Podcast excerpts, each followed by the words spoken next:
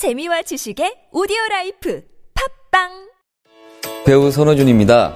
이번에 숙취 해소제의 혁명, 주석 혁명 플러스의 광고 모델이 됐는데요. 새로운 광고로 찾아뵙게 돼서 저 또한 너무 기쁩니다. 요즘 입소문으로 효과가 입증된 요 녀석, 주석 혁명 플러스. 저를 많이 사랑해 주시는 만큼 많은 사랑과 관심 부탁드립니다. 감사합니다. 숙취 해소의 혁명, 주석 혁명 플러스. 온라인에서 구입할 수 있습니다. 술 마시기 전 물과 함께 꿀꺽. 아셨죠? 예, 요즘 사회적으로 심각한 문제인 층간소음 갈등. 오늘은 층간소음 과연 어떻게 해결할 것인가 두 분 모시고 얘기 나눠보겠습니다. 아이고 나는 진짜 돌아버려요 위치 때문에 밤새 쿵쿵거리고 미치겠어. 제 생각에는 모든 아파트를 다 1층으로 만들어봐야 된다고 봐. 예, 진정하시고요. 자 다른 분 의견 말씀해 주시죠. 아이고 뭐 말도 안 되는 말씀하세요. 아직 모르시나? 파크론 층간소음 해결사? 파크론 뭐예요? 저는요 파크론 층간소음 매트를 방마다 깔았습니다. 그래서 저 아랫집이랑 아무 문제 없이 집안에서 눈치 안 보고 애들이랑 마음껏 뛰놀 수 있죠. 하하하. 그걸 언제 다 깔고 있지요? 아유, 나는 못해요. 아니죠. 파크론 시공 전문가들이 직접 내진 평수에 맞춰서 꼼꼼하게 시공해 주니까 안심하고 맡기시면 돼요. 예, 층간소음 문제 더 이상 고민하지 마시고 지금 포털에서 파크론 층간소음 해결사를 검색하세요. 저는 배칠수였습니다.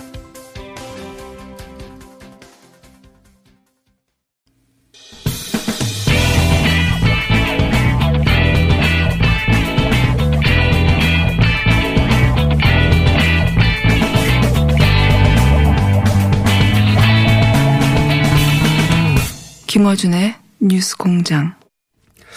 2부에서 호사카 어, 유지 교수님 마무리를 못해가지고 한 가지 질문을 마저 드리나 모셨는데 뭐냐면 그 후쿠시마에 대한 네네. 아베 정부의 대처입니다. 이게 네, 이제 네.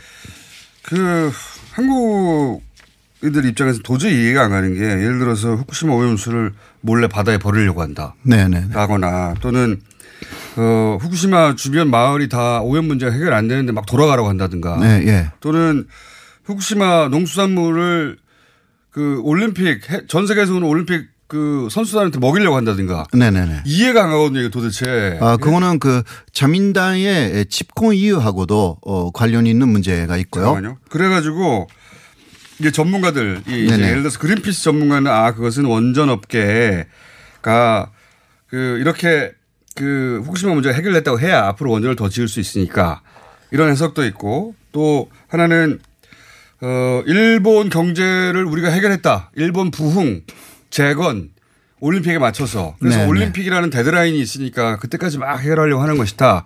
이런 해석은 있었어요. 교수님이 여기에 대해서 어 또 추가적으로 해석 음, 추가적으로 예, 네, 예. 해석을 해주시나요? 예. 그 가장 중요한 부분은 그 현재 자민당이 집권했을 때 앞에 민주당이었지 네. 그렇죠. 않습니까?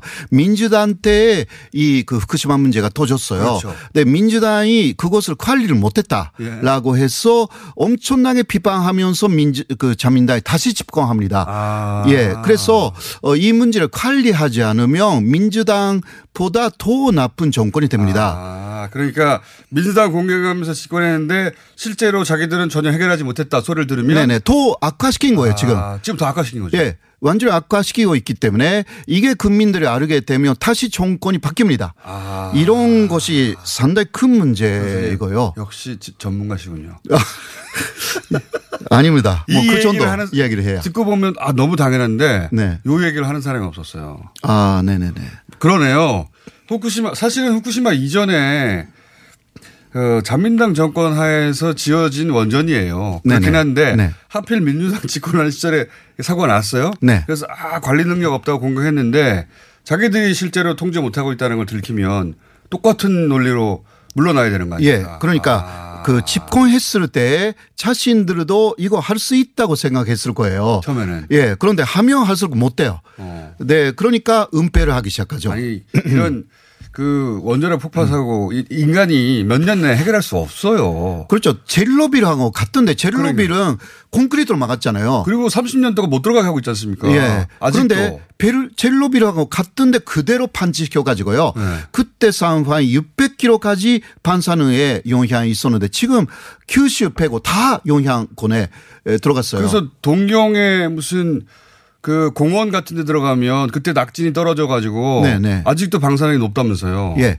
그래서 그 아는 사람들은 아는데 이게 다 공개가 되면 문제가 되니까 어 언론을 돈제하고 있는 것입니다. 일본 언론이 후쿠시마 문제에 대해서 정말 보도를 안 하더라고요. 예.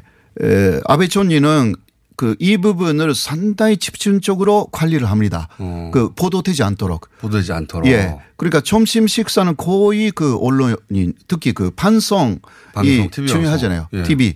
TV는 굉장히 영향력이 있으니까 그 TV 판송을 하는 사람들하고 어 점심 식사를 쭉 하고 있습니다. 항상 항상. 이 관리를 하고 있다. 관리죠. 어. 어, 네, 그 뭐 인사권도 많이 갖고 있기 때문에 예, 요새는요. 그걸 이제 그 언론 통제라고 하죠.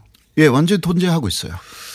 그거 하나가 있고 네. 또 다른 문제가 있습니다. 음, 또 하나는 보면. 역시 에, 그 오염수를 그 보통 물로 바꿀 수가 있는데 사실 기술은 있는데. 예, 기술은 있지만 그곳은 엄청난 톤이 들어가는 것입니다. 어마어마하게 비싸다고 하더라고요. 예, 지금 그 어, 일본의 제존 촉사가 말이 안 되거든요. 그렇죠. 어, 일본의 그 어, 1년에 예산 자체가 100억 초 엔, 막 엔으로 100억 말하면. 예. 그중 50조 그러니까 50%까지가 피시예요, 다.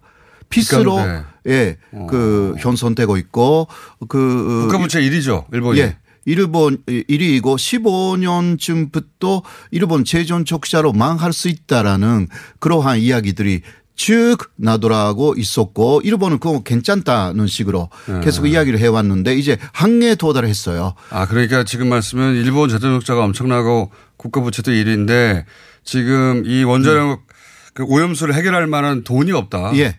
이거 하면 아. 그 이번에도 한 번으로 끝난 거 아니, 아니지 않습니까? 그렇죠. 계속 해야 되죠. 계속 해야 되니까 아, 이것은 일본 정부가 감당을 못 합니다. 아베 정부가 감당이 안 된다. 예. 그러니까 소비세를 그 10월에 8%에서 10%까지 인상하죠. 2% 인상하죠. 이것도 지금 경기가 안 좋은데 예. 그 이거 하지 말아야 된다라는 목소리가 굉장히 높아요. 그런데도 불구하고 그래도 하- 해야 된대요. 왜냐하면 국가 부채가 너무 그러니까요. 재정 못 적자를 그 해결해야 되기 아. 때문에 거기에 또 한국에 대해서 이상한 보복을 했죠. 그렇죠. 예. 그러니까 계속 일본 경제가 지금 악화되는 길을 스스로 만들어 나가고 있는 게 아베 정권입니다. 그러니까 특히 이 올림픽 문제 이게 에, 반사는 문제 연결되어 있죠. 어, 이것을 숨겨야만이 좀 그 어, 정권을 유지할 수가 있다. 그러니까 이것은요, 어, 계속 숨길 수가 없어요. 숨길 수 없죠. 예. 자국 내에서는 숨길 수 있었다 하더라도 이제 올림픽이 다가오니까 어떻게 숨깁니까? 그러니까 이걸. 올림픽에서 엄청난 그 이게 뉴스가 될 것이고요. 올림픽 촌에 뉴스가 될 것이고 뭐 우리 한국의 입장으로서는 위험한 일본에는 그냥 경기만 가고 한국에서 그냥 놀러 가시라 어, 그런 식으로도 할 수가 있겠죠. 아마도. 88 올림픽 때 일본에서 했던 거죠. 일본 88 올림픽 때 일본에서 어 경기는 한국에서 하고 네네. 관광은 일본에서 하라고 열심히 홍보했었죠. 예, 그, 그거 지금 뭐 그 반대가 된 거죠. 사실 입장이 완전 반대가 됐네요. 예. 네. 교수님 오늘 여기까지 해야 예, 되고요. 알겠습니다. 예. 휴가 가신다니까. 휴가 가신 곳에 전화 연결하겠습니다. 아, 예, 알겠습니다. 네, 지금까지 호사카 유지 교수였습니다. 감사합니다.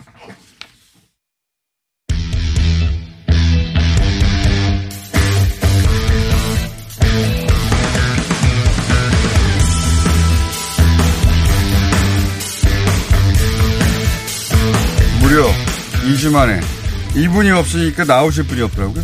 김학용 의원 나오셨어요. 네, 당신께 맞춥니다. 안성 출신 김학용입니다. 아니 두 번 연속으로 저희가 나경원 원내대표 한다고 그랬는데 추경이 통과 안 돼가지고 또 안 되고 또 한 번은 또 다른 일 때문에 직전에 안 되고 그래가지고 빵꾸가 두 번 났어요. 예. 어디 갔다 오셨습니까? 뭐 저도 좀 휴가 좀 다녀왔습니다. 길게 다녀오셨네요. 네네. 한 우리나라는 2주 정도 빠지잖아요. 네. 그동안 무슨 일이 있었지? 진도 엄청 나가요. 그렇지 않습니까? 뭐 저는 충분히 알고 있습니다. 저한 휴가 열흘만 갔다 와도 뉴스가 엄청나게 벌어져 가지고 예. 뭐부터 하시겠습니까? 조국 수사부터 하시겠습니까? 아니 뭐 편한 거부터 물어보십시오. 아니 요새 그 자유한국당에서는 조국수 자- 조국 수이 핫하니까 예. 조국 수 쪽으로 가죠 일단 그러면. 뭐 잘하시는 것처럼 제가 여러 번 말씀드렸습니다만 예.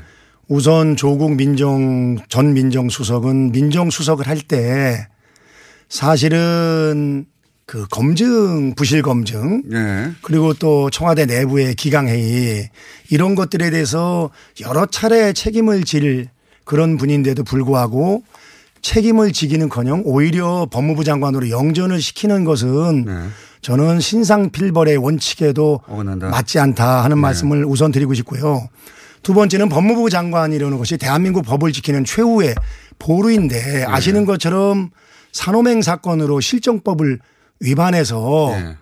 그 실질적으로 복역을 하셨던 분인데 예. 6개월 했죠. 예, 그런 분이 아무리 세월이 변했다고 하더라도 법을 집행하는 책임자의 자리에 가는 것이 과연 적정하냐. 그리고 또 하나는 조국 정 민정수석께서 과거의 그런 일들을 자랑스럽지도 또 부끄럽지도 않다 이런 말씀을 하셨는데 예.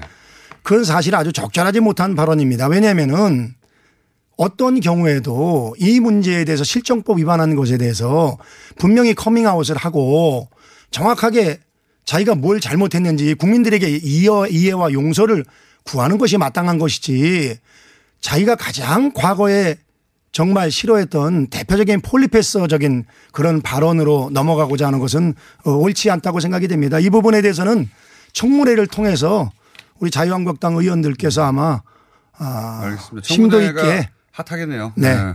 그럴 것 같습니다. 물론 뭐 조국 그, 그 장관 후보자 입장에서 뭐 몇 가지 반론 혹은 어 여당에서 네. 또 반론이 있긴 했습니다만 그럼 청문회에서 이제 네. 어 감론 일박이 될 것이고 근데 제가 궁금한 지점은 또 이런 게 있습니다. 조국 그 후보자를 이렇게까지 집중 공격하는 것은 민정수석 때 뭐 이렇게 SNS 해서 자유한국당을 공격한 이유도 있겠으나 혹여 조국 수석이 대선 레이스에 뛰어들어 가지고 주자가 될까봐 미리 이렇게 약을 쳐놓는 그런 것도 있지 않습니까? 전혀 아니고요. 전혀 아닙니까? 전혀 아니고 알겠습니다. 다만 조국정 민정수석이 서울대 교수 출신으로 그렇게 했다면 전 충분히 이해가 갑니다. 그러나 민정수석 신분으로 그동안에 국민을 갈라치게 하고 분열하는 발언을 얼마나 했습니까? 그리고 본인이 대통령이 아닌데 이번 한일 문제에 대해서도 정말 그 도를 넘는 발언들을 많이 했지 않습니까? 뭐 죽창이라던가 또 그외뭐 애국이니 이적이니 이런 얘기를 했는데 저는 그 민정수석 신분으로서는 적절치 않고 글쎄 하여튼 뭐 저는 우리 문재인 대통령께서 조국 전 민정수석을 아끼는 것은 참 보기가 좋습니다만 그러나 그건 사적인 관계에서 아껴야지. 공인으로서는 조국 전 민정수석은 저는 분명히 벌을 받아야 될 사람이지 상을 탈 사람은 아니라고 생각이 됩니다. 최근에 이제 MBC였던가요? 지상파 곳에서 조국 그 후보자를 잠재적인 대선 후보자군에 넣어서 여론조사를 한번 해봤더니 꽤 수위가 나오더라고요. 그- 그래서 한번 아, 저는 정말 그런 거랑은 관계 그럼, 없고요. 알겠습니다. 아, 저는 뭐 그 사실은 뭐 어떤 사람이든지 간에 네. 그 합리적이고 또 국가를 바로 이끌어갈 사람이면 누가 대선 후보가 되면 어떻겠습니까? 그러나 개인적으로다가 조국정 민정수석은 우선은 본인들이 본인이 그렇게 애착을 가지고 있던 서울대 그 학생들이 뽑은 최악의 동문이라는 이유가 뭔지에 대해서 좀 곱씹어 봐야 될 필요가 있다고 생각이 됩니다. 알겠습니다. 어, 게시판에서 그런 그 순위를 뽑았더라고요. 여론조사를 제대로 한 건 아니긴 한데 어쨌든 좀 게시판에서 자아도취가 좀 심하다는 생각을 많이 아 갖게 조국 됩니다. 그 후보자가. 자도치가 근데 대개 정치인들이 자아도취적인 증상이 누구나 있는 것은 사실입니다. 그러나 그것이 보신 후보 그 정치인들 중에 제일 심한 사람이 누굽니까? 제가 지금 얘기할 수 없습니다. 근데 하여튼 정치인이 아닌 사람으로서는 조국정 민정수석이 가장 그 나레스시즘이 강한 것 같습니다. 아 그래요? 네. 예. 나르시즘이 가장 강한 대통령 8.15 담화 또 해야 될 거 아닙니까? 아, 그, 그거 해보시죠. 예. 네. 담화 중에, 어, 뭐, 칭찬 하나 혹은, 어, 비판 하나 네, 이렇게 해볼까요? 하겠습니다. 예. 우선 칭찬은요. 예. 그 사실 초기에 대통령으로서는 정말 그 삼가해야 될 그런 말씀들을 많이 하셨지 않습니까? 뭐 이순신 장군 배 열두 척 문제라던가 또 일본 경제에 더 큰 피해가 갈 것이다. 또 그리고 다시는 일본에 지지 않겠다. 예. 마치 무슨 한일전 축구 경기를 보는 듯한 예. 그런 말씀을 하셨는데 일본에서 먼저 시비를 걸었으니까 예. 가만히 있는데 그런 거 아니냐. 아니 물론이죠. 그렇지만은 그게 이제 사적인 감정으로 전 충분히 가능하지만 대통령으로서는 저 적절하지 않은 발언이라고 보고요. 사실 대통령으로서 어제 그 8.15 경축사에서 한 발언 지금 가장 최악의 상태에 있는 한일 관계를 더 이상 악화시키지 않고 뭔가 대화로 풀어가려는 그런 메시지를 전달한 것은 만시지탄이지만은 저는 다행스러운 일이라고 어, 생각이 됩니다. 그런데 사실 그 귀에 거슬리는 거 두 가지가 있었는데요. 첫 번째는 아 이거 칭찬 하나에 비판 두 개입니까? 죄송합니다. 본의 아니게 그렇게 됐습니다. 근데 이제 비판 칭찬도 두 개가 칭찬이 아닌 것 같은데. 비판 두 예. 개가 결국은 하나인데 예. 대통령께서 이념에 사로잡힌 외톨이로 남지 않길 바란다 하고 아마 문맥을 보면 우리 자유한국당 쪽에 이 얘기를 한 것 같은데 아 그렇게 읽으셨어요? 어, 예. 저는 솔직히 이게 대통령이 거울을 보고 본인한테 한 이야기면 맞습니다만 음. 자유한국당에 하는 이야기로는 적절치 않았다. 왜냐하면은 아, 이념에 사로잡힌 외톨이는 자유한국당을 지칭한 것 같은데 잘못 말한 지금 것이다. 사실은 문재인 대통령께서 이념에 사로잡힌 외톨이로 지금 되고 있는 거죠. 외톨이에는 지지율이 너무 높지 않습니까? 뭐 그, 그 부분에 대해서는 제가 조금 예. 참 답답한 심정입니다만 그러나 전반적인 지지율로 보자면 자유한국당이 되고 아니 있는데요. 뭐, 그 예. 지지율만 놓고 보면은 말씀이 맞습니다. 그러나 국제적인 대한민국 위치로 봤을 때는 저는 분명히 대한민국이 외톨이로 남고 있다 하는 생각을 가지고 있고 두 번째는요. 물론 저는 여론조사에서 신빙을 안 하는 사람입니다. 그러나 그것도 알겠습니다. 뭐 결과니까 네. 100% 부정할 수는 없으니까 그럼 그 의원님 머릿속에 여론조사상 수치는 대충 어떻게 됩니까? 뭐 제 머릿속에도 지금 자유한국도 좀 밀리는 건 사실입니다. 네. 그러나 지금처럼 밀리지는 않는다 그 네. 얘기고요. 그만큼 격차는 아니다. 사실은 국가가 제일 잘 되려면은 정부 여당이 잘하는 게 1번이고 두. 번째는 정부 여당이 못하면 야당이 잘하는 게 2번인데 안타깝게 대한민국은 두 가지가 다 지금 충족이 안 되는 최악의 상황인 것 음. 같아서 다- 다. 저희가 지금 아쉬움을 가지고 있습니다. 두 그리고 두 번째는 포인트는 그 아무도 흔들 수 없는 나라를 만들겠다 이런 말씀을 네, 하셨는데 참 말씀을 어쩜 그렇게 공격하기 좋은 말씀을 하시는지 모르겠어요. 지금 사실은 아무도 흔들 수 없는 나라로 다 대한민국이 발돋움을 해왔는데 네. 문재인 대통령 들어서서 지금 아무나 흔들 수 있는 나라로 다 변해가고 있죠. 이미 변했죠. 아시는 것처럼 대한민국 음. 영공이고 땅이고 바다고 지금 온통 지금 주변 강대국에서 가지고 흔들지 않습니까? 그래서 저는 대통령께서 좀 더 냉철한 현실 인식을 가지고 잘해 주셨으면 좋겠다는 말씀을 알겠습니다. 드리고 싶습니다. 이건 뭐 그 지나가는 이야기인데 네. 그 어, 경, 어, 광복절 경축사 얘기 하셨으니까. 네. 근데 황교안 대표가 굳이 박수 안 칠 것까지는 없었지 않습니까? 과- 박수 정도는 쳐도 되는데 굳이 안 아니. 치셨어요. 예. 저도 대통령 와서 국회 연설할 때 아, 민주당 치는 거 다 쫓아서 치는 그런 자유한국당 의원이 어디 있습니까? 그렇긴 한데 근데 그걸 가지고서 예를 들어서 이야기로 제 말해보면 말은 자유- 북조선과 유사한 거죠. 제 말은 아니 자유한국당 마음에 안 드는 사람이 마음에 안 드는 얘기를 내는데 어떻게 똑같이 부안회동에서 박수를 칩니까? 아니, 다만 그 일당 대표로 왔는데 제일 앞에 예를 들어서 처음부터 끝까지 박수를 안 쳤다면은 네. 공장장님 말씀이 맞는데 대부분 안 쳤더라고요. 대부분. 뭐 제가 있었어도 예. 그 정도 박수밖에. 못 칠 것 같습니다. 네. 마음이 와닿지가 대통령에 않으니까. 대해서 예. 대통령이 너무 불통 정치 그 김정은한테 하는 거 10분의 1만 우리 야당 의원들 정치권에 하면 대한민국이 아마 평화롭게 돌아갈 겁니다. 투쟁은 안타깝습니다. 왜 다시 시작하는 겁니까? 황교안 대표가 여기 이제 다 돌아왔는데 국회로 장외 투쟁을 다시 시작한다고 선언해가지고 아마 장애 투쟁을 한다는 것보다는 병항해 한다는 취지로 알고 있는데 저 개인적인 입장에서는 지금 만약에 이렇게 그 대통령께서 정말 이렇게 불통으로다가 네. 일방적인 정치를 한다고 하면은 저희가 특단의 대책을 세워야지 적당하게 장애 투쟁 한두 번 하는 것은 저는 별 효과가 없다고 생각이 됩니다. 필요하면은 의원직이라도 저는 걸어야 된다고 생각이 됩니다. 나라가 정말 정말 제가 대표 의원이 아니어가지고 그런가요? 그러면 아, 그건 아니고요. 제가 요새 보면은 어, 나라가 정말 힘들어지지 않습니까? 아, 이것은 야당의 입장에서 하는 것이 아니라 나라가 잘 발전이 돼야 또 민주당에서 다시 집권을 하더라도 국민이 존재하고 국가가 존재해야 되는 거 아닙니까? 그러나 지금 집권 2년 만에 이렇게 지금 나라가 허물어지고 있는데 정말 야당으로서도 어, 정말 무한한 책임감을 느낍니다. 알겠습니다. 그래서 그런 절박한 마음을 담아서 장애 라도 뛰어나가는 것이다. 뭐 그렇다고 저는 생각이 되고요. 그 또 그거에 대해서 말이 많더라고요. 뭐 대통령이 8.15 담화를 했는데 하루 전에 야당 대표가 담화를 발표하는 게 대국민 담화. 네. 그런 적은 옳으냐. 없긴 했었어요.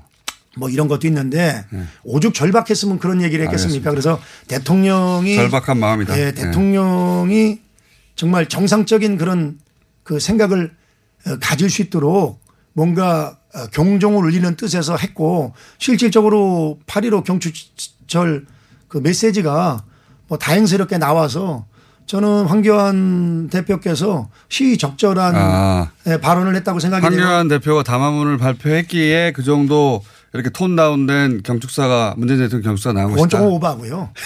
약간의 영향이 있을 수 있다고 아, 보는 거고요. 그리고. 가장 중요한 팩트는 그거 아닙니까? 그 이 정권이 정책 대전환에 나선다고 하면 어떤 정치적 고려도 없이 적극 협력하겠다. 예. 저도 솔직한 마음입니다. 왜냐하면 음. 나라가 잘 되는 게 우선이지. 나라 다 망한 뒤에 무슨 자유한국당이 정권 잡아봐야 음. 무슨 의미가 있겠습니까? 그래서 저는 대통령이나 정부 여당이 좀 잘해줬으면 좋겠고요. 특히 민주당 의원님들에게 한 말씀 드리자면은요. 저희 자유한국당은 그래도 서슬시 펄었던 시절에도 대통령을 위해서 바른 이야기를 했었거든요. 뭐 저도 그 중에 한 명이었습니다만 그러나 지금 민주당 의원님들은 사실은 국회의원 본연의 책무를 좀 망각하는 부분이 많다고 생각이 됩니다. 우리 국회의원은 여당이나 야당을 떠나서 행정부에 대한 비판과 견제, 국민을 대신해서 이것을 하는 것이 국회의원의 기본적인 책무라고 알겠습니다. 어, 생각이 됩니다. 항상 하시는 얘기죠. 민주당이 네네. 너무 조용하다고. 네네네. 그 황교안 대표가 사실 최후 통첩 이런 표현까지 썼었죠. 예, 황교안 대표가 그 그만큼 나라가 뭐 네. 경제나 안보나 또 외교나 심각한 것은 사실인 것 같습니다. 정책 대전환을 하면 어 협조하겠다. 네네. 아무 말 없이. 그러니까 황교안 대표가 반대할 일이 없는 그런 올바른 정책을 피면 아무 조건 없이 협조하겠다 이런 얘기 아닙니까? 네네. 아니 그러니까 이런 거죠. 지금 뭐 평화 경제니 뭐니 이런 얘기를 합니다만은 당당해야 된다. 주권 국가로서 네. 북한에 대해서 당당하게 할 말은 해야 되는데 아니 무슨 이거 모닝콜처럼 매일 북한에서 미사일을 쏴내도 북한에 대해서는 말 한마디 못하고 또 중국이 그렇게 터무니없는 사드에 대해서 경제 보복을 지금 몇 년째 하고 있어도 제대로 다 거기에 대해서 중국에 대해서 대응을 못하고 국민들이 가장 싫어하는 소위 친일 감정 아 저 반일 감정에 불을 붙이는 일본에 대해서는 그렇게 적극적이면서 왜 북한이나 중국 문제에 대해서는 소홀하냐 알겠습니다. 이런 문제에 대해서는 아쉬움을 가지고 있습니다. 알겠습니다. 최 그래서 이제 최후 통첩하고 그러면서 담화까지 하고 황교안 대표가 했고 네. 그래서 어 장애 투쟁까지 이어지고 있는 상황이고 근데 이게 이게 좀 여기까지만 하고 넘어갈게요. 황교안 대표의 주장대로 정책 대전을 해서 황교안 대표가 반대할 일이 없는 정책 을필 거면 집권을 왜 했겠습니까? 그 정책은 아. 황교안 대표가 집권해서 해야 되는 거 아닙니까? 그것도 맞습니다. 그것도 맞는 건데 예. 다만 이제 이런 거죠.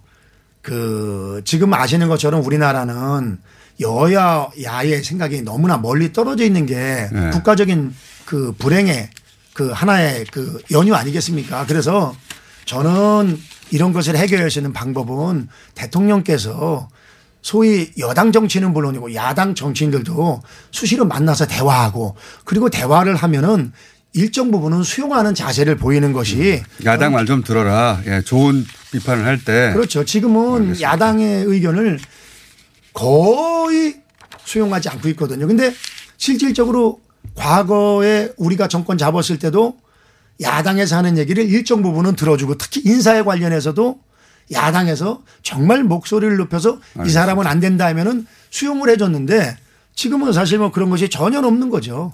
네. 한 가지만 더좀 짧게. 네. 예. 이게 왜냐하면 최근에 큰 트렌드더라고요. 그 네. 핵무장 얘기 나오지 않습니까? 네. 다시 한번. 2년 제 전에도 전공. 분야입니다. 2년 전에도 전공 분야면 이게 이야기가 길어질 것 같아서 꺼내면 안 될것 아니 같은데. 간단하게 하겠습니다. 간단하게. 예. 핵무장 얘기를 왜 하는 걸까요? 이 시점에. 가능합니까? 그리고 아주 짧게. 저는 우리나라가 다시 핵을 무장하는 것은 여러 가지 측면에서 바람직스럽지 않고 현실 가능성도 없다고 생각이 됩니다. 그러나? 가장 현실적인 방법은 역시 우리도 핵에는 핵이 있어야지만 우리 체제가 보장이 되기 때문에 네. 안전이 국가가 보장이 되기 때문에 저는 지금 입장에서는 북한이 핵을 폐기 안 할 거기 때문에 어차피 우리도 때문에. 대응 논리를 가져야 되는데 다만 저는 우리가 뭐 전술 핵무기를 갖는다 이런 것도 여러 가지 국제적으로다가 국제사회에서 어렵고 네. 한 가지 가장 현실적인 방법은 미국의 전략 핵무기를 네. 연중 상시 배치해서 결국은 핵을 보유한 것과 같은 효과를 갖는 거. 예를 들면 한 두 달은 핵- 항공모함이 와 있고 또 한 두 달은 또 예를 들면 그 비완비 전력 폭격기가 음. 와 있고 또 그 나머지는 핵 잠수함이 와 있고 그러니까 핵의 또 직접 배치가 아니라 직접 전략 배치가 아니라 전략 자산에 와 있게 전략 하자. 음. 자산이 연중 대한민국에 돈 와서 엄청 들 텐데요, 그거. 돈이 왜 듭니까? 그 아니 제 말은 지금, 지금 트럼프 대- 일본에는요. 트럼프 대통령이 항상 하는 얘기잖아요. 일본에서는 아, 연중 배치가 돼 있지 않습니까? 예. 다른 때 같으면은 아무 문제가 없는데 트럼프이기 때문에 혹시 문제를 삼을 수는 있는데 돈 그것은 굳건한 한미 동맹에 의해서 저는 해결이 가능하다고 생각이 됩니다. 그거하고 상관없이 돈을 많이 내라고 하니까. 저를 특사로 보내면은 공짜로 다 해결하도록 하겠습니다. 여기까지 하겠습니다. 자, 특사가 되면은 모든 문제를 해결할 수 있는 어, 한국당의 김학용 의원이었습니다. 감사합니다. 네, 감사합니다. 우리 집이 기가 막혀, 우리 집이 기가 막혀, 우리 집이 기가 막혀! 물 새고 단열도 안 되는 우리 집, 무슨 방법 없을까? 자율주택 정비 사업이 있잖아. 그게 뭐야? 이웃끼리 낡은 단독주택이나 다세대 주택을 개량하는 사업인데 용적률 인센티브도 받을 수 있대. 에이, 그럼 뭐해. 비용 부담이 큰데. 주택도시기금에서 연 1.5% 금리로 사업비의 최대 70%까지 융자 지원을 해준대. 그런 게 있었어? 주택도시 보증공사 홈페이지에서 도시재생 상품을 찾아봐. 안녕하세요. 치과의사 고광욱입니다. 태아가 자랄 때 가장 먼저 생기는 기관이 어디일까요? 바로 입입니다. 먹는다는 것은 삶의 시작이자 끝인 것이죠. 100세 시대인 요즘은 치아를 100년 가까이 사용합니다. 그럼 어떻게 해야 치아를 100년 동안 건강하게 관리할 수 있을까요? 바로 올바른 칫솔질과 정기적인 스케일링입니다. 가까운 치과를 방문하시면 치과의사 선생님께 올바른 칫솔질을 배울 수 있습니다. 그리고 1년마다 건강보험 적용이 되는 스케일링 치료 놓치지 마세요. 이 캠페인은 유디치과협회와 함께합니다. 시더 시더 아빠 발톱 너무 두껍고 색깔도 이상해 이 녀석. 그럴까봐 내가 캐라셀 네일 준비했지. 갈라지고 두꺼워진 발톱 무좀이 싹 사라진다고. 미국 판매량 1위 600명 임상 실험을 거친 전 세계 48개국 손발톱 케어 압도적 지배자 캐라셀 네일 2주 후 달라진 손발톱을 경험할 수 있습니다. 네이버에서 캐라셀 네일을 검색하세요. 월매 월매 월매 369 가격 만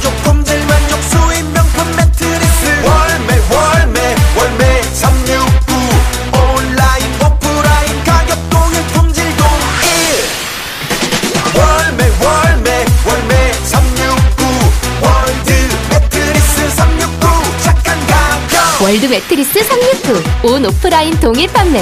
지금 검색창에 월매 369.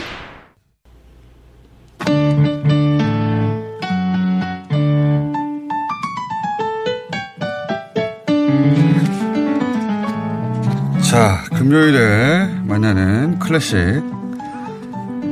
시간인데 이제 가장 안 클래식한 분들하고 함께하고 있는데. 저 쭉. 되게 클래식한데? 왜 그러죠? 되게 격조 있는 사람인데 왜 자? 옆에서 소개도 안 했는데 떠들고 계신 분은 아시죠? 예, 각 그 등급의 프랑스 음악원을 1등으로 졸업했다. 어, 빌보드 클래식 종합 차트 1등도 해본 사람입니다. 임현정 씨 나오셨습니다. 안녕하십니까? 안녕하세요. 그리고 이제 북한에서 실수로 탈북한 분 오늘은 못 나오십니다. 휴가 가셔가지고 김철웅 씨 대신에 저희가 같이 프랑스 그러니까 동시에 어, 수학한 건 아닌 걸로 제가 거의 동시 유학 갔죠? 99년도 잠깐 기다려봐요. 소개 좀 하고 알겠습니다. 어, 프랑스 파리 국립음악원에서 어, 공부를 하신 분입니다. 근데 악기가 달라요. 같은 예. 학교 아닙니다. 같은 학교는 아니에요. 아, 그래요? 같은 그 얘기. 좀 더 얘기할게요. 예. 색스포니스트, 예, 색스폰을 부르는 한기원 씨 나오셨습니다. 안녕하십니까. 안녕. 네, 안녕하세요. 반갑습니다. 한기원입니다. 저희가 김초롱 씨를 그래도 배신 안 하려고 다른 악기로 모셨습니다.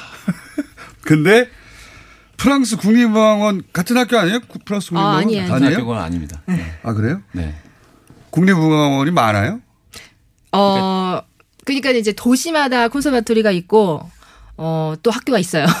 그러니까 간단하게 말씀드리면 임현정 씨가 나온 학교의 전신인 학교를 제가 다닌 겁니다.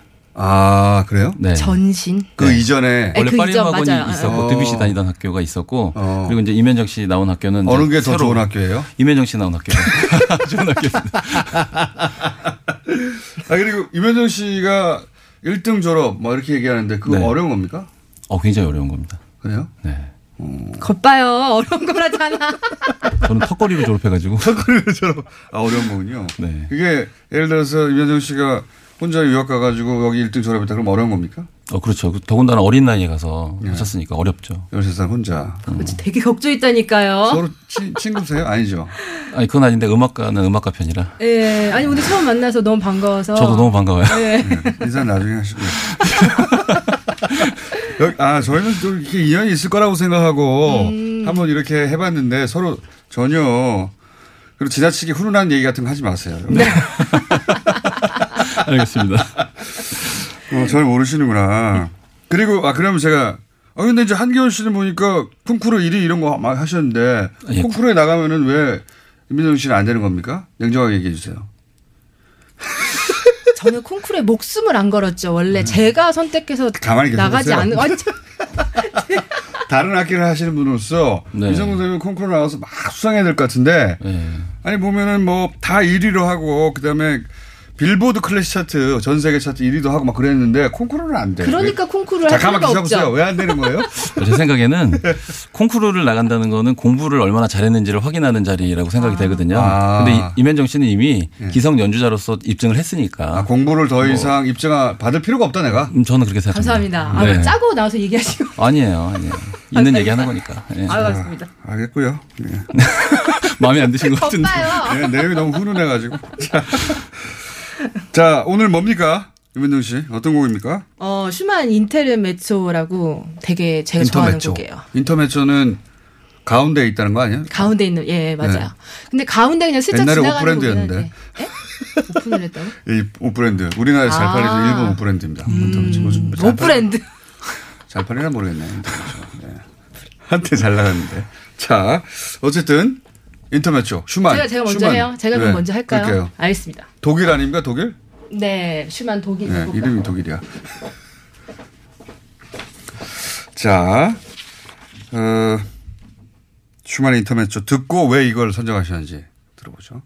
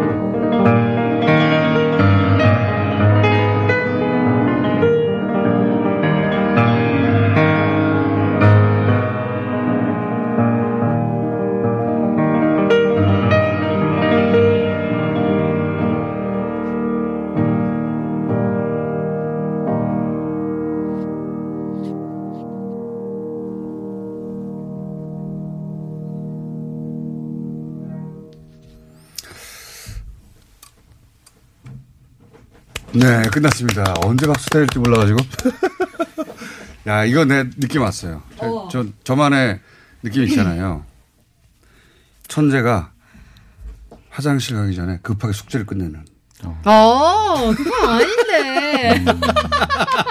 아니, 화장실에 제가 하는데. 수많은, 수, 수많은 모- 모독을 한 것 같은데. 그러니까 화장실에 매달 그 하지 마시고 왜 이- 중간에 하는 거잖아요. 뭔가 음. 천재가 급하게 막 끝낸 거야. 숙제를 엄청난 속도로. 근데 원래 화장실에 가서 우리 영감 많이 받거든요. 예. 사실 천재 천재들 중에 화장실에 가서 많이 작곡 영감 받아서 막 그, 하시는 그건 분들 모든. 사람이 다 그래요. 예.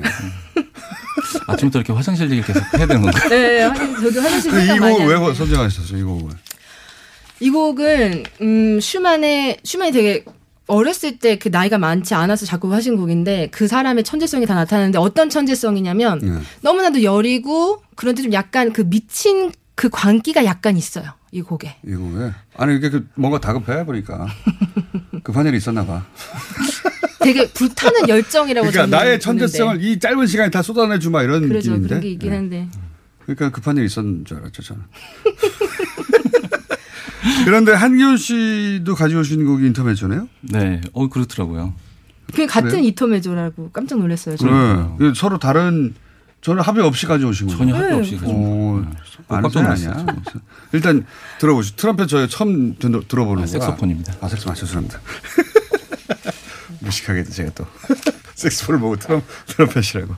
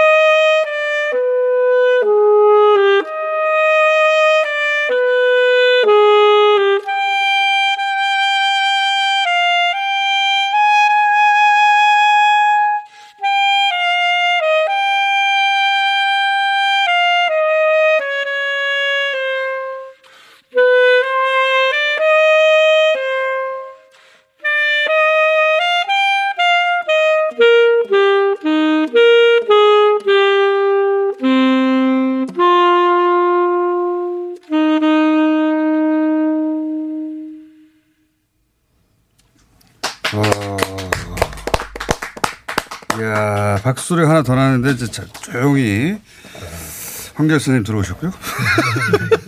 황교익입니다. 이야, 이게 비제의 아르르의 연인 여인. 모음, 예. 여인 네. 예, 모음곡 중 인터메조 아르 이거 프랑스 남부의 그 아를 말하는 겁니까? 네, 네 맞습니다. 알퐁스 도의 작품을 아, 네. 그 비제라는 분이 음악을 만들어서 막강극으로 만든 작품입니다. 이게 어, 뭐 어떻게 만들어진 거죠? 그러니까 내용이 뭐죠? 음악에?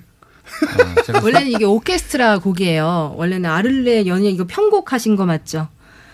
네, 네. 원래 이렇게 색소폰으로 이제 그러니까 원래 편곡이 된 알퐁스도의 소설이 있었고 그 아르르의 동- 여인이라는 예, 동명 제목의 어, 소설을 예, 그 희극을 이제 작품 상영할 때 음악으로 희극, 희극이에요 이게? 네네.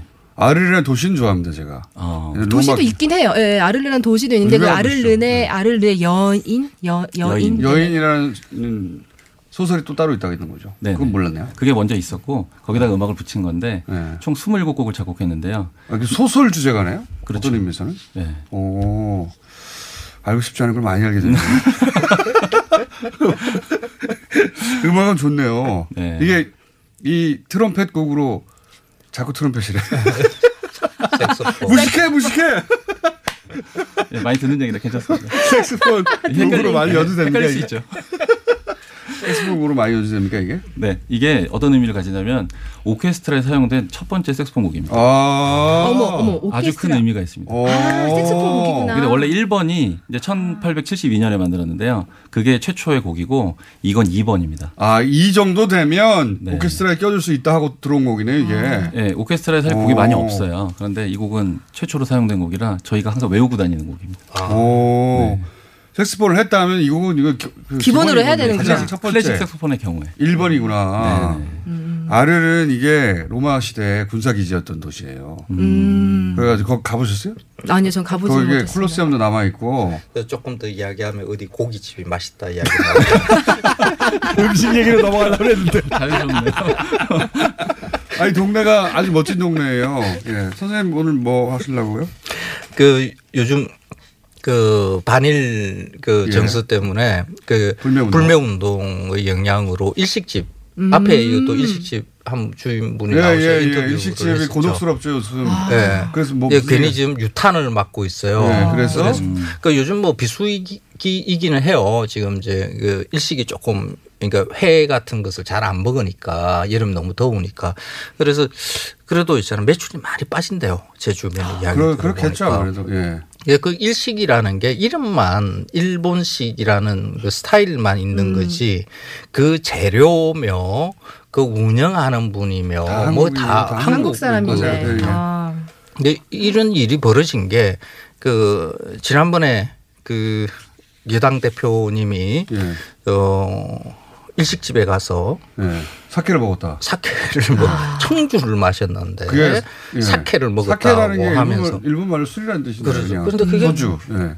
어, 은근히 이게 압박이 돼요. 뭐 저 같은 경우에도 갑자기 일식집 가다가 어디 사진 찍힐까봐. 아. 아니 그래요? 요즘 보는 게 일식집 가냐 하는 있잖아요. 이런 그 알게 모르게 이 압박 작용을 하거든요. 이걸 좀 털어버려야 돼요. 그러니까 정치 문제와 경제 문제가 지금 엉켜가지고 지금 사태 이 사태가 난 거잖아요. 일본 그 아니, 아베가 예를 들어서 일본에 정치 있는 문제인데. 일식집 체인점이 들어온 게 아니라 그냥 우리 자영업자들이 하는 거기 때문에 그렇죠. 여기 가셔도 되는데. 그러니까 아베는 정치 당연히. 문제로 풀어야 될 것을 경제로 우리한테 공격을 하면서 이렇게 사건이 엉킨 거거든요. 예. 이 문화도 이게 음식을 문화라 그러잖아요. 음. 이 문화의 것은 또 따로 생각을 해야 되는데 이게 지금 엉켜 있는 거죠. 엉켜 지금 뭐 있- 지금 색소폰 뭐 이런 클래식 음악들 이거 서양 음악 의 하나지만 우리 그냥 즐기잖아요. 뭐 네. 똑같아요. 일본에서 유래한 것이라 하더라도 어 그게 그냥 우리 일상에 들어와 있으면 이걸 우리 문화로 그냥 즐기면 되거든요. 그리고 동의하는 다들 알아요, 사실. 피아노도 악기가 야마하 굉장히 많거든요, 사실. 네. 그래서 음. 지금 우리가 그거 쓰던 거는 어쩔 수 없이 써지고 피아노도 우리가 부시고 버릴 수는 없잖아요. 아, 그것도 말이 안 되는 거고. 그러니까 앞으로 이제 안 사거나 앞으로 이제 있는 거는 쓰고 아니, 앞으로 뭐안잘 해도 되겠지. 구분할 수 있는데 마음의 부담을 느끼시는 그러니까 이- 이런 선생님이 잘못됐네. 그게 너무 마음이 여리신가 봐. 아니 예, 이런 식으로 일식당을 이렇게 안 가겠다는 그런 것으로 그런 시각으로 우리 일상 음식들을 보면 먹을 음식이 없어요. 아니 그렇게까지는 아니에요. 예. 그, 그, 아니 나 일식집 절대 안 갈 거야 이런 사람은 없어요 음. 사실. 이왜 이런 이야기를 하냐 그러면 그 제가 늘 한국 음식의 유래를 이야기하면서 아, 그렇죠. 일제. 강점기에 때 넘어온 뭐, 단팥빵 지금 빙수 먹을 철이잖아요. 빙수 그것도 일본에서 유래한 거거든요. 아, 그래요? 네. 지금 라면 있잖아요. 인스턴트 라면 이것도 있잖아요. 일본 그 개발품이잖아요. 그 일본- MSG 일본 넣는 거 이것도 그러죠. 훨씬 맛있어요 우리가. 그죠. 훨씬 맛있죠. 예. 그거 당연하죠. 단무지도 일본 음식. 없나 다 일본의 것을 우리가 일상에 많이 끌어들이고 있어요. 근데 이, 이런 것을 먹는 것 과 이런 이야기를 하는 것이 일본을 돕는 뭐 친일이니 이런 거하고는 아니, 전혀 그렇게까지 관계 없다. 문화. 예. 경제, 예. 정치 뭐 이런 것을 좀 분별력을 가지는 것이 필요하다. 아니, 그래서 유탄 충분히, 유탄 예. 맞으시는 일식집 사장님 기운 될 내시고. 네. 내가 지금 왜 와 있지? 혹시 아, 제가 자꾸 내가 이런 푸대집을 받으면 네. 색소폰. 색소폰 네, 색소폰. 죄송합니다. 예, 색소폰 색소폰리스트 혹시 이런 거 가능합니까? 어떻게 그 일본의 이런 각종 수출 규제를 보면 네. 예술가들은 영감이 떠오르잖아요. 음. 갑자기 예를 들어서 막 불화수소. 아, 또 불화수소. 단어를 들으면 막 불화수소에 대한 색소폰 연주를 하고 싶다든가 그런 적은 아, 없었어요. 제가 고등학교 때 문과여가지고 네. 예, 그쪽은 좀 약하고요. 이 상황을 보면서 떠오르는 곡이 하나 있긴 했었어요. 그래요? 예. 어떤? 아베 마리아. 어? 아베 마리아가 떠오라요? 아베 마리아. 어, 왜 그랬지? 이해 못하시는데. 일본 아베. 일본 수상 아베, 이름이 아베. 아베 예요. 정말 연, 마리아. 갑자기 연주가 하고 아베 싶어지더라고요, 마리아. 제가. 아베 마리아. 그 연주시 아베한테 막 선전. 아니, 아니, 저는 은유적으로 얘기하는 거예요. 자, 그럼 한번 그 연주 들으면서 오늘 끝낼 수 있어요? 어, 네네네. 아베 마리아를 갑자기. 자, 한기원 씨, 색소포니스트. 언제 다시 부를지 모르겠지만. 반가웠고요. 자, 어, 최근에 수출 규제 영감을 받아서 이 노래가 떠올랐다고 하십니다. 임현정 씨였고요. 그리고, 어, 오늘 안 오셔도 됐었는데, 현준 한결 선생님도 오셨습니다. 자, 들으면서 끝내겠습니다.